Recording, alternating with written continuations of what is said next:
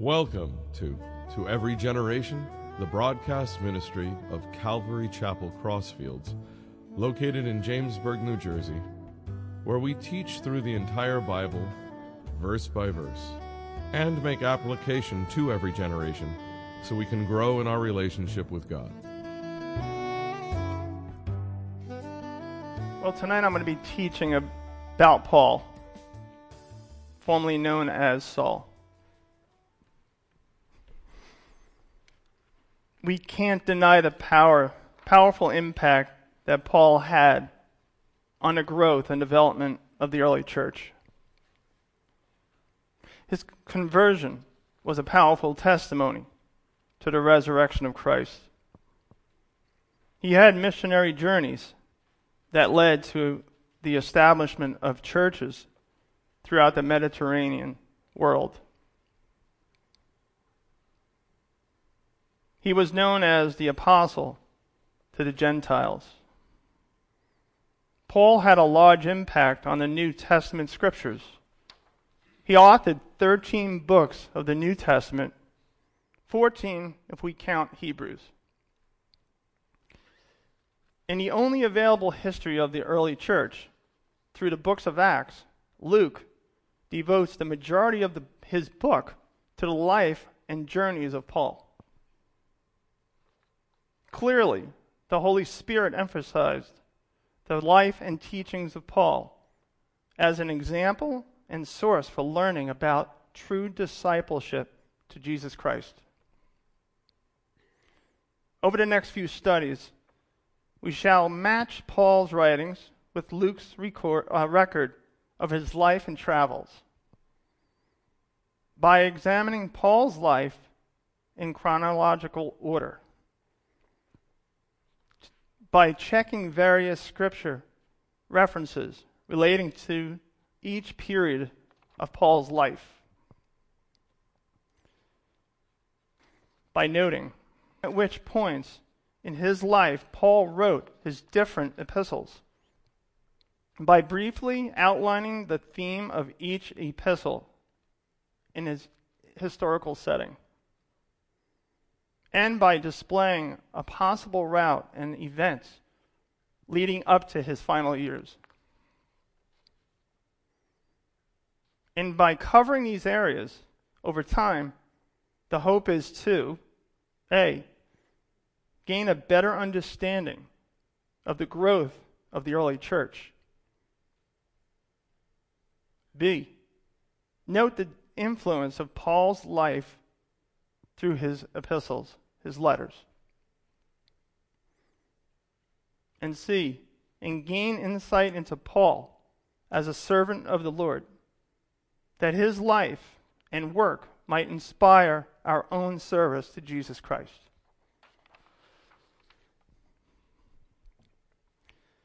Tonight, I want to begin by talking about Paul's life prior to his conversion, when he was better known as Saul of Tarsus. Let's start by talking about his ancestry and youth. Saul was born in Tarsus of Cilicia, found in Acts 21, verse 20, uh, 39. If you want to turn there, you're welcome to. That's Acts 21, verse 39. Verse 39. But Paul said, I am a Jew from Tarsus and Cilicia, a citizen of no mean city. And I implore you, permit me to speak to the people. When I first read this, I thought to myself, what did Paul mean by of no mean city? But here, this is not the word mean with a meaning of like nasty. But if we take the Greek meaning of the word mean, here the word is asimos, which is the which in Greek means unmarked or unstamped, unknown, of no mark, insignificant, immoral. So, by Paul's saying of no mean city, He's actually saying it's a city of importance. Then we have Acts 22, verse 3.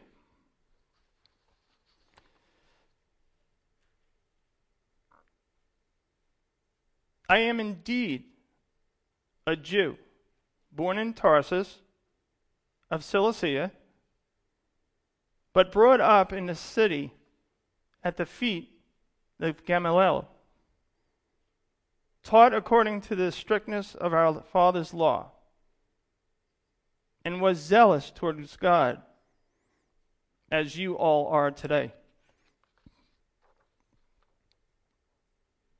This was where Paul was addressing the Jerusalem mob. He's basically given them his testimony. How, how he thought he had it all. But we will soon see that God changes all that in his life.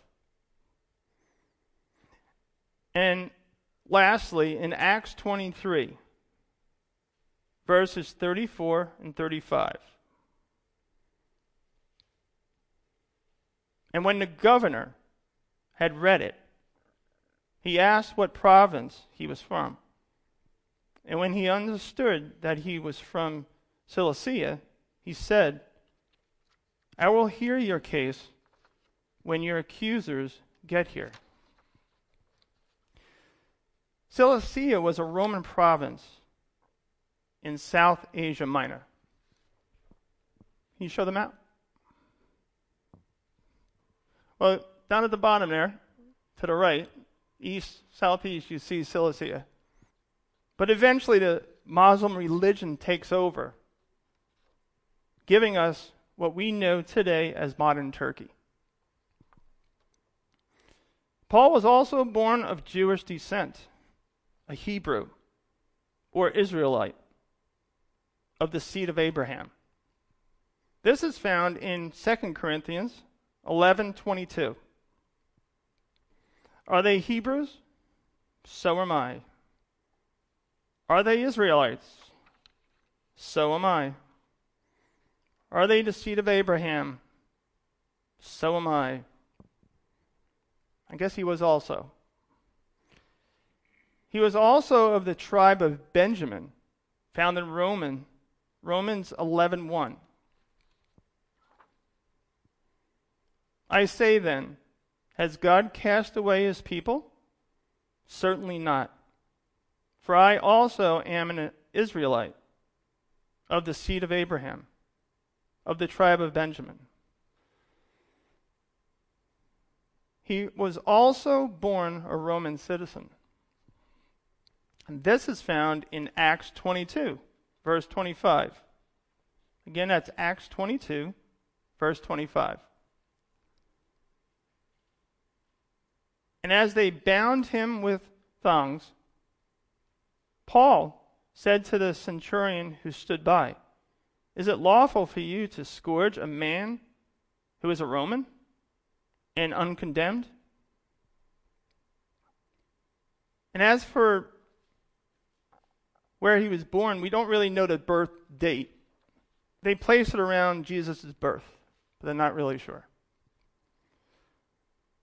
Now let's talk about Paul's education. He was taught in Jerusalem by Gamaliel, a Pharisee and respected teacher of the law. This is found in Acts 22, verse 3. I am indeed a Jew,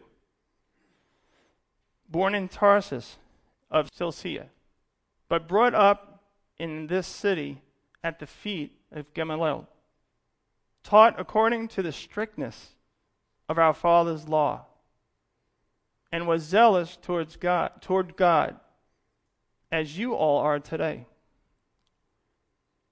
He was also the son of a Pharisee and became a strict Pharisee. This is found in Acts 23, verse 6. Again, that's Acts 23, verse 6. But when Paul perceived that one part were Sadducees and the other Pharisees, he cried out in the, in the council, Men and brethren, I am a Pharisee, the son of a Pharisee. Concerning the hope and resurrection of the dead, I am being judged. He also excelled above his contemporaries in Judaism. And that is found in Galatians 1, verses 13 and 14. For you have heard of my former conduct in Judaism, how I persecuted the church of God beyond measure and tried to destroy it. I advanced in Judaism beyond many of my contemporaries in my own nation, being more exceedingly zealous for the traditions of my fathers. Now, next, we'll take a look at this occupa- at his occupation. Paul was trained as a tent maker. So let's turn to Acts 18, 1, verses 1 through 3. Verse 1. After these things, Paul departed from Athens and went to Corinth. And he found a certain Jew named Aquila, born in Pontus, who had recently come from Italy with his wife Priscilla, because Claudius had commanded all the Jews to depart from Rome, and he came to them. So, because he was of the same trade, he stayed with them and worked. For by occupation, they were tent makers. Now, what was Paul's character like? He was zealous in persecuting the church concerning the law. He was blameless. This is found in Philippians 3, verse 6. Again, that's Philippians 3, verse 6. Concerning zeal, persecuting the church, concerning the righteousness which is in the law, and blameless. You know, as I read this verse, I didn't understand why Paul would be considered blameless, even though he had persecuted Christians. I didn't understand. But after speaking with someone, and as they were speaking, it clicked. It finally made sense to me. It was in Paul's eyes he was blameless. He thought what he was doing was right. And that's like so many today. For instance, ISIS, Jehovah Witnesses, and I'm sure you can think of many others. You know, no matter how wrong they were or are or are, they're convinced that what they're doing is right. You know, but what's left out is what I would consider the biggest and most important factor. What does God say about it? What does His Word really say? Even as Christians, we can fall into this trap. Don't fool yourself. And we can do that We can go in directions not God directed. We can do that by getting ahead of God. I've done that and fallen on my face. By doing that, we can be led by our own feelings, by pride, our own opinions, and our own standards. And that could be very dangerous. And the result of that is never good. But we as Christians can prevent this by seeking God in prayer and in His Word for direction. Being patient and waiting on God's timing, because His timing is perfect.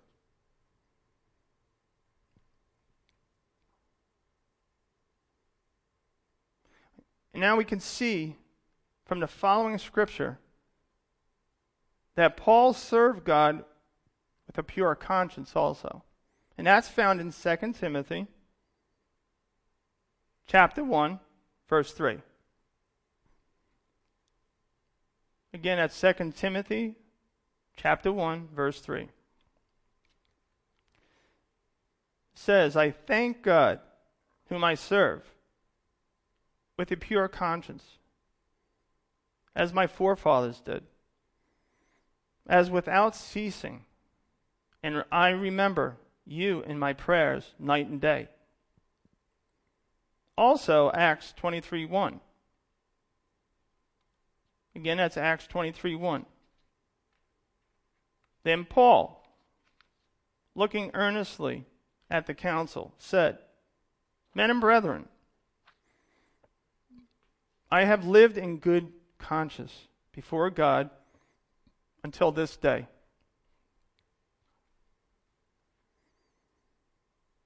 And in 1 Timothy 1 12 and 13, starting at verse 12. And I thank Christ Jesus, our Lord, who has enabled me because he counted me faithful, putting me into the ministry although I was for, formerly a blasphemer, a persecutor, and an insolent man, but I obtained mercy because I did it ignorantly in unbelief. You know, I'm not condoning their actions like ISIS. But why are Christians why are we Christians so surprised what non-believers when non-believers do what they do? Why are we so surprised? They don't have the guidance of the Holy Spirit. But yet we're surprised. You know, apart from God, Look at where the world has taken themselves.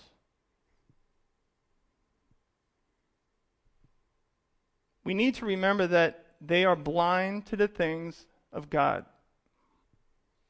Apart from the Holy Spirit's guidance and understanding of the Word. To me, it's like expecting your car to start without the engine. Makes no sense.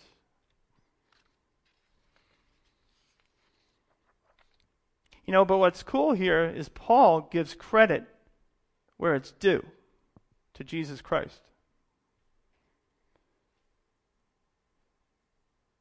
And because of this, Paul was ignorant of his blasphemy and persecution. So just because Paul felt he was right, did it make it right? You trust your feelings? No, not at all. But if people were to rely on man's standards, I am sure we could always justify our actions.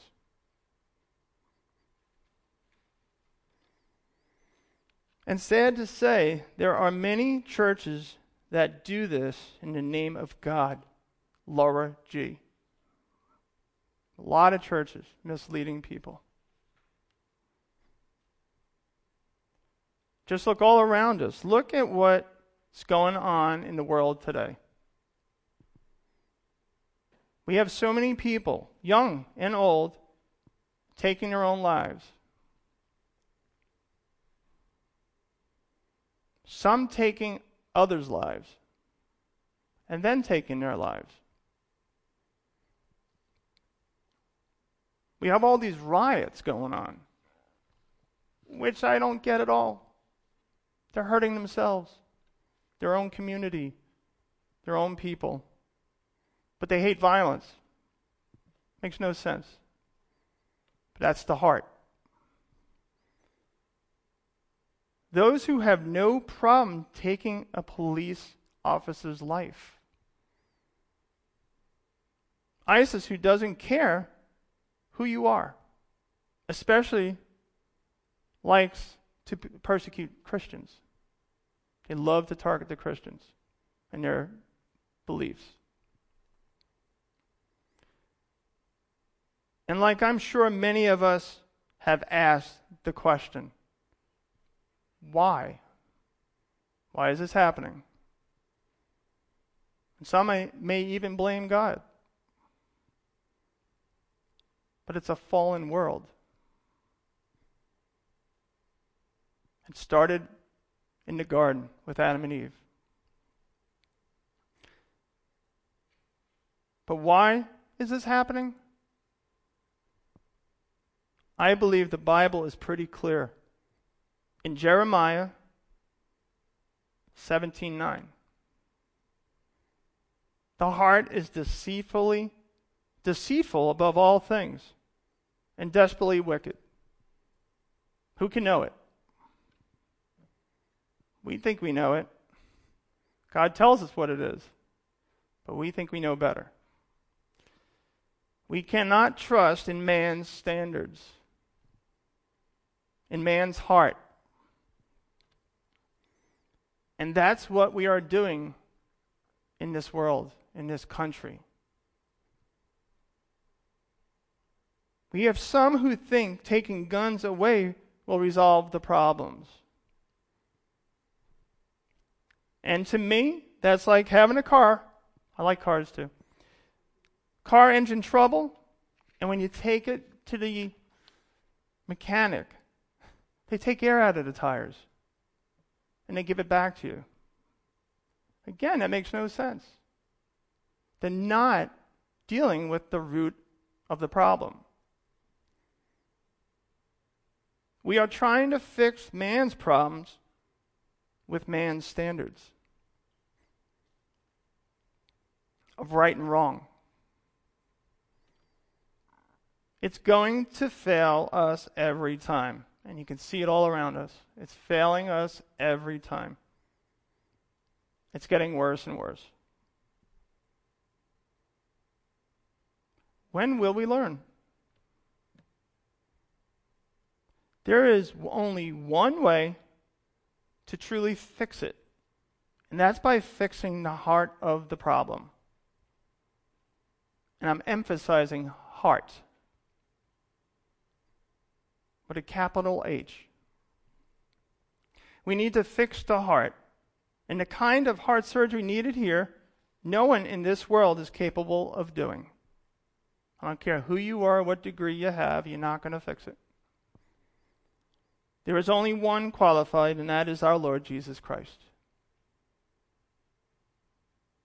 He's the only qualified surgeon that can fix the heart of this world. We just have to look at all the before and after testimony of so many Christians in our lives to see how God transformed the heart and the lives of people. That's why, as a, one of the leaders here, it, it blows my mind to see the before and after of people's lives here. And I'm sure I can speak for all the pastors and the other elders here. It's a real blessing to see people come to the Lord and to see their lives just transform. And to see that before and after. It really blesses me, and I'm sure it blesses my the other leaders too. You know, as we go over Paul's life, the before and after, his conversion, we will see God's handiwork. Now let's get back to Paul. Paul's early training put him on the fast track when it came to his religious faith. It was zeal in defending his faith that led him to become a persecutor of the church. There was a disciple of Jesus named Stephen.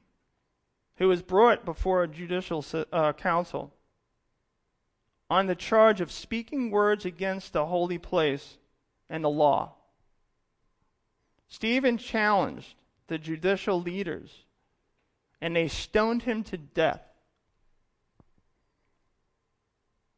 Saul was at the death of Stephen, who was the first Christian martyr. Let's turn to Acts 7, verses 57 and 58.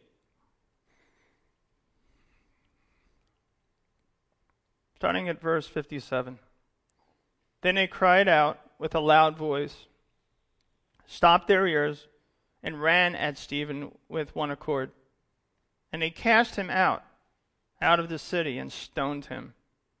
And the witnesses laid down their clothes at the feet of a young man named Saul.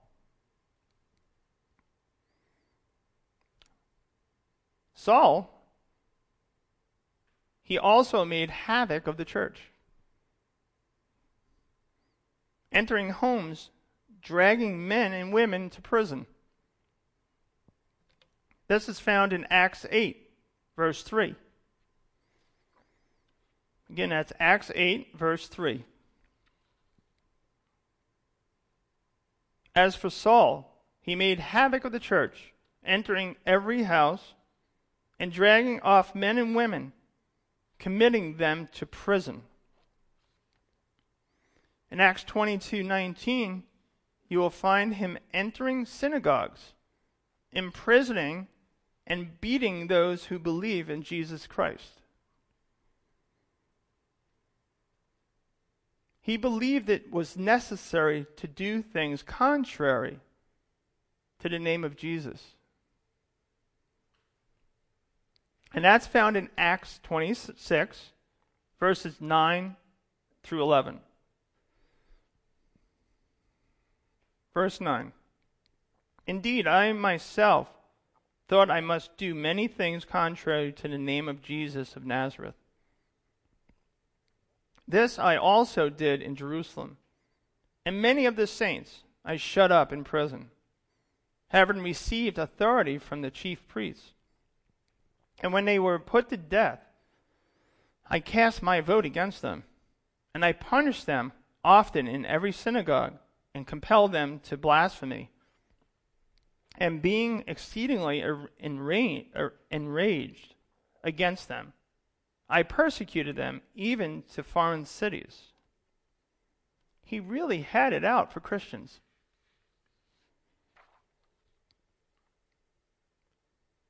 And now his later confession. He also admits he persecuted the church beyond measure in an attempt to destroy it. Starting to sound familiar? in Galatians 1, verse 13. For you have heard of my former conduct in Judaism, how I persecuted a church of God beyond measure and tried to destroy it. I guess by now you can see how much Paul hated Christians.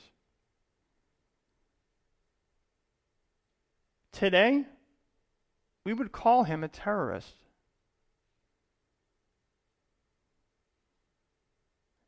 He would be a terrorist today.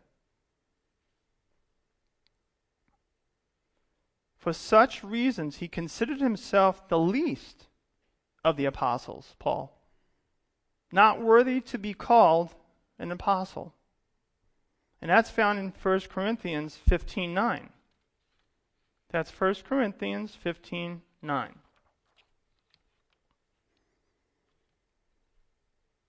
For I am the least of the apostles, who am not worthy to be called an apostle, because I persecuted a church of God. How many today feel the same as Paul felt here?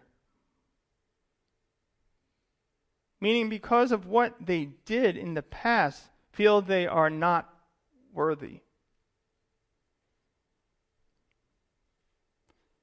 Or because of current sin in one's life, feel God will never accept them. All I can say to these people is you don't know the God I serve then. If receiving his forgiveness, his mercy, or his grace was based on anything we had to do, we would never be able to achieve it.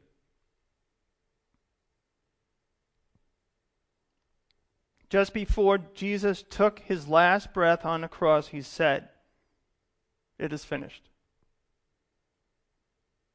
And it is finished means it was finished. Nothing more needed to be done. There is nothing we can or have to do except to say yes when He comes knocking on the door of our heart. The Only thing we have to do is just receive it.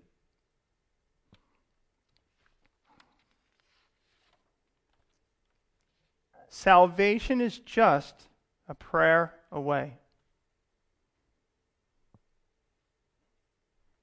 Now, in closing,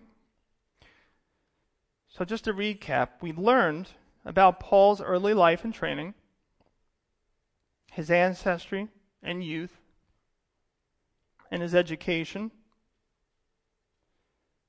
We learned his character prior to his conversion and his zeal and hatred towards the Christians. I want to leave you with this. And remind you of this. There is nothing you or I can do to earn God's love. There is nothing we can do. There's nothing we can do to earn His forgiveness or His mercy or His grace. He chooses because He loves us to give it to each and every one of us freely.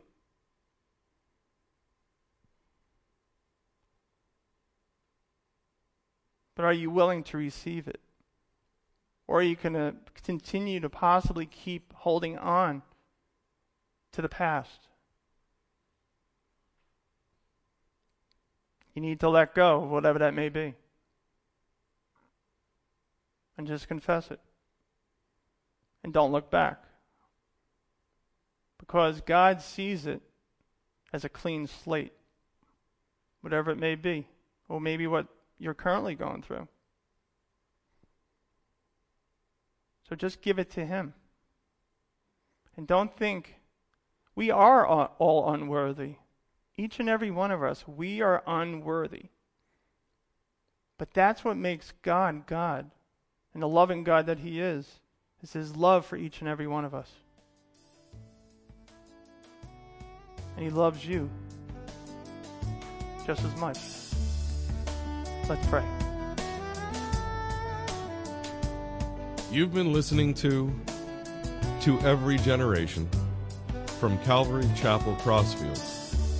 We're located at 15 Half Acre Road in Jamesburg, New Jersey. We meet for Bible study Wednesdays at 7:30 p.m. and Sunday service begins at 10:30 a.m. On Sundays we have children's church for all ages in addition to infant and nursery care. You can find out more about the ministry here at Calvary Chapel Crossfields by going to cccrossfields.org.